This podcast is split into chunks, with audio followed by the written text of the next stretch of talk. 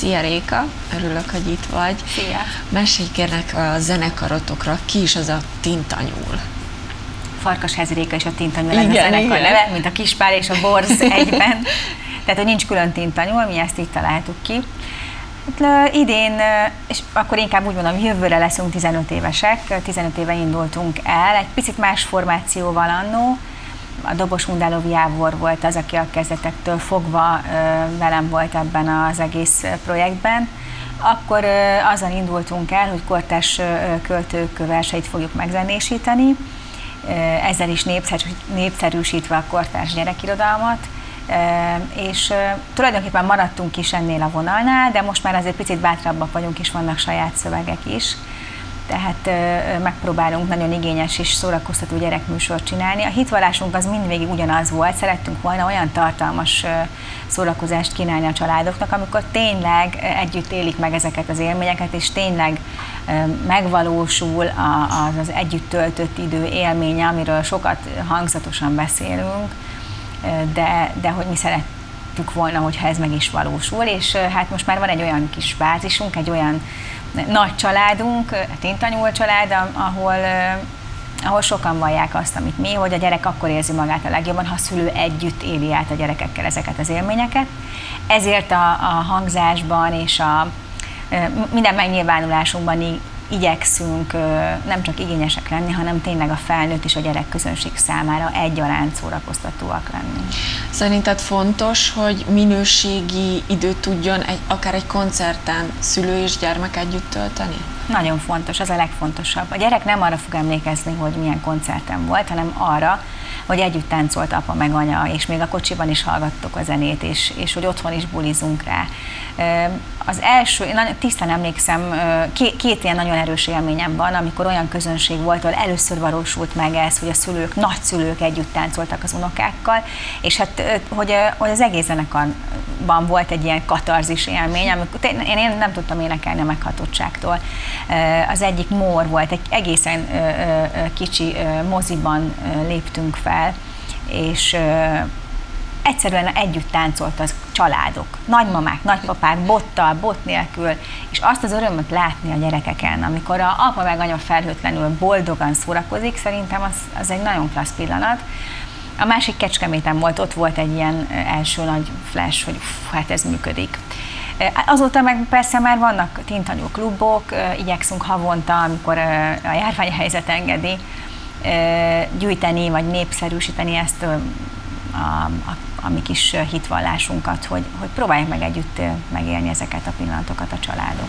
És érkeznek a visszajelzések, akár gyerekek mennek oda hozzád koncert után, vagy a szülők, tudsz erről mesélni? Persze, a, rengeteg ilyen élményünk van minden koncerten a gyerekektől természetesen, ezért inkább a felnőtt élményeket emelném ki rendszerint kapunk olyan leveleket, apuka bevallja, hogy kiteszi a gyereket az óvodába, és benn marad a CD, és hallgatja, mert ő is szereti a dalokat, anyukák természetesen, de nekem mindig az apukák a, a, a nagyobb rejtély, hogy mi, mi az, ami nekik is tetszik, és hát valószínűleg a hangszerelés az, ami, ami ami megfogja őket.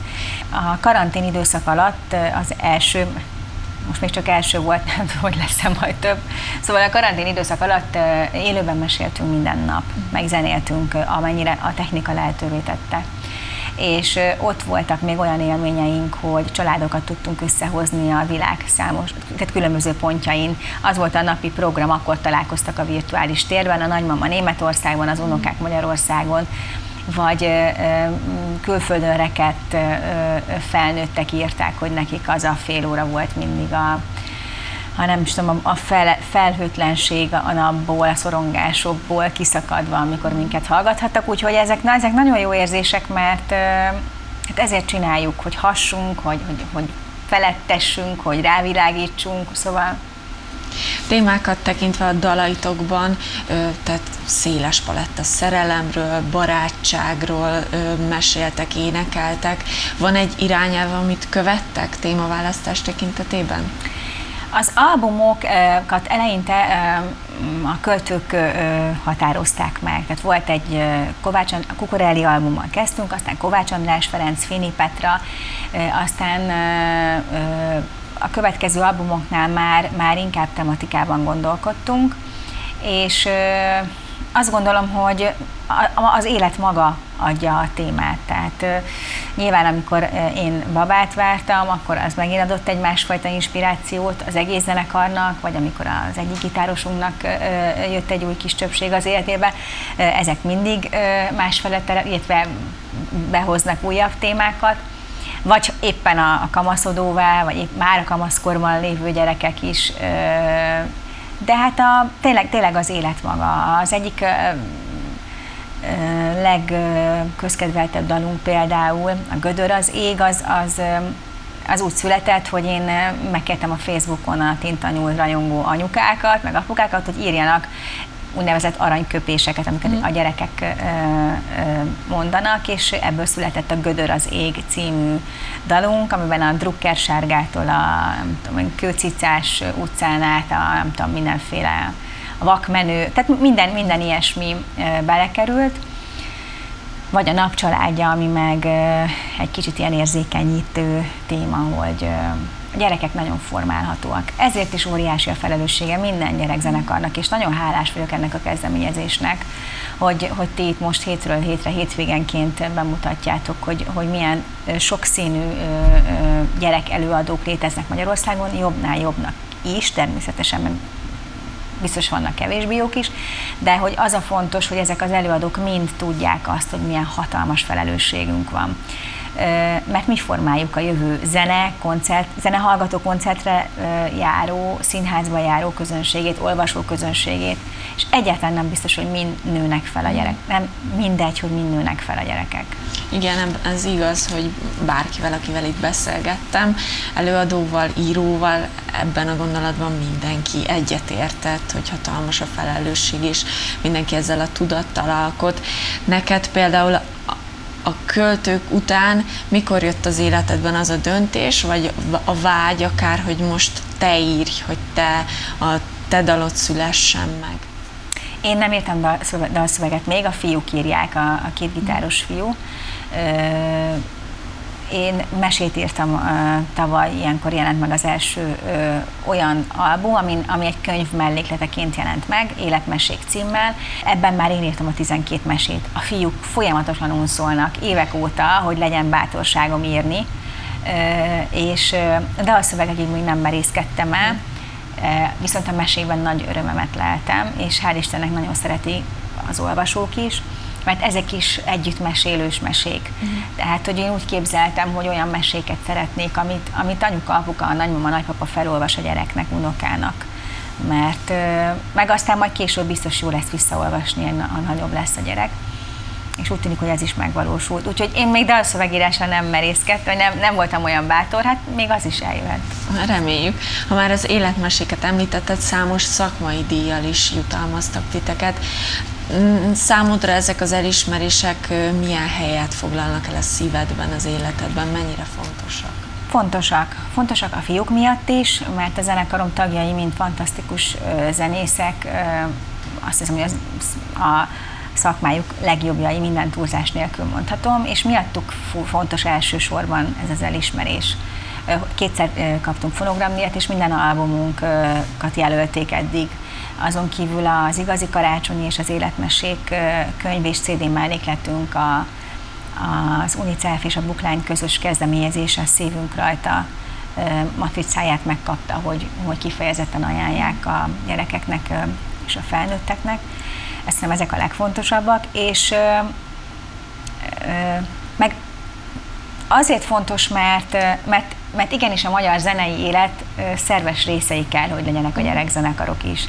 És minden ilyen díj az szerintem lehetőség arra, hogy megmutassa magát a szakmának ez a kis pici kis rétege, hogy igen, vagyunk, igen, jókat csinálunk, és többek között ezért is igyekeztem szintén a karantén alatt összerántani a, az én általam ismert kollégákat, hát 20, közel 30 előadót sikerült összeszednem Halász Juritól, Lemente Péteren át, Huzella Péter, Paja Bea, most nyilván nem tudok mindenkit felsorolni, nagyon sokszor belefutottam ebbe a hibába, de jobbnál jobb, csodálatos emberek és előadók énekeltek velünk a Légy egy hang című produkcióban, amivel szintén azt szerettük volna üzenni, hogy, hogy itt vagyunk, alkotunk, dolgozunk, mindent beleadunk, és szeretnénk, hogyha, hogyha a szakma is tudná, hogy fontos, hogy vagyunk. Mindenképp, és milyen terveitek vannak? A karácsonyi időszakra két nagy tervünk is van.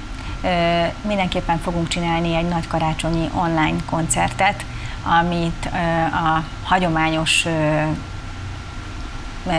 éves karácsonyi koncertünk helyett csináljuk. Nem akarjuk azt a felelősséget vállalni ebben a helyzetben, hogy élő közönség előtti koncertet adjunk. Ezt most ezt a döntést meghoztuk. A szabadtéri koncertek lesznek, ilyen adventi koncertek az ország több pontján, de az a nagy MOM koncert, ami, amit minden évben meg szoktunk csinálni, ezt most nem merjük bevállalni. Úgyhogy helyette lesz egy nagy, nagyon, nagyon szép, reméljük, nagyon szép online karácsonyi koncert, és lesz még egy nagyon klassz meglepetésünk, azt még most nem árulnám már, hogyha nem baj. Jövőre pedig van egy nagyon szívünknek egy nagyon kedves tervünk, és reméljük, hogy lesz erőnk megvalósítani. Csukás István emlékét szeretnénk tovább őrizni, és azt, hogy az ő általa megalkotott figura nevét használhatjuk, az nekünk mindenképpen egy fontos mementó, és úgy hozta a sors, hogy én állhattam ott a sírjánál, és én búcsúztattam egy verse, írt nekünk dalszöveget, szóval sok-sok olyan, és ott én ott a sírjánál megfogadtam, hogy ahol méltatlanul kevesen voltak ha szabad ilyen témáról beszélni. És én ott megfogadtam, hogy, hogy mi életben tartjuk az ő munkásságát, hogy ne csak a mostani fiatalok, vagy az én generációm, hanem még sok-sok generáció mindenki tudja, hogy ki volt Csukás István, úgyhogy szeretnénk neki egy, egy anyaggal adózni az ő emlékének. Hát én nagyon szurkolok nektek, hogy ez sikerüljen, és örömmel hallom, és köszönöm, hogy beszélgettünk. Köszönöm szépen én is.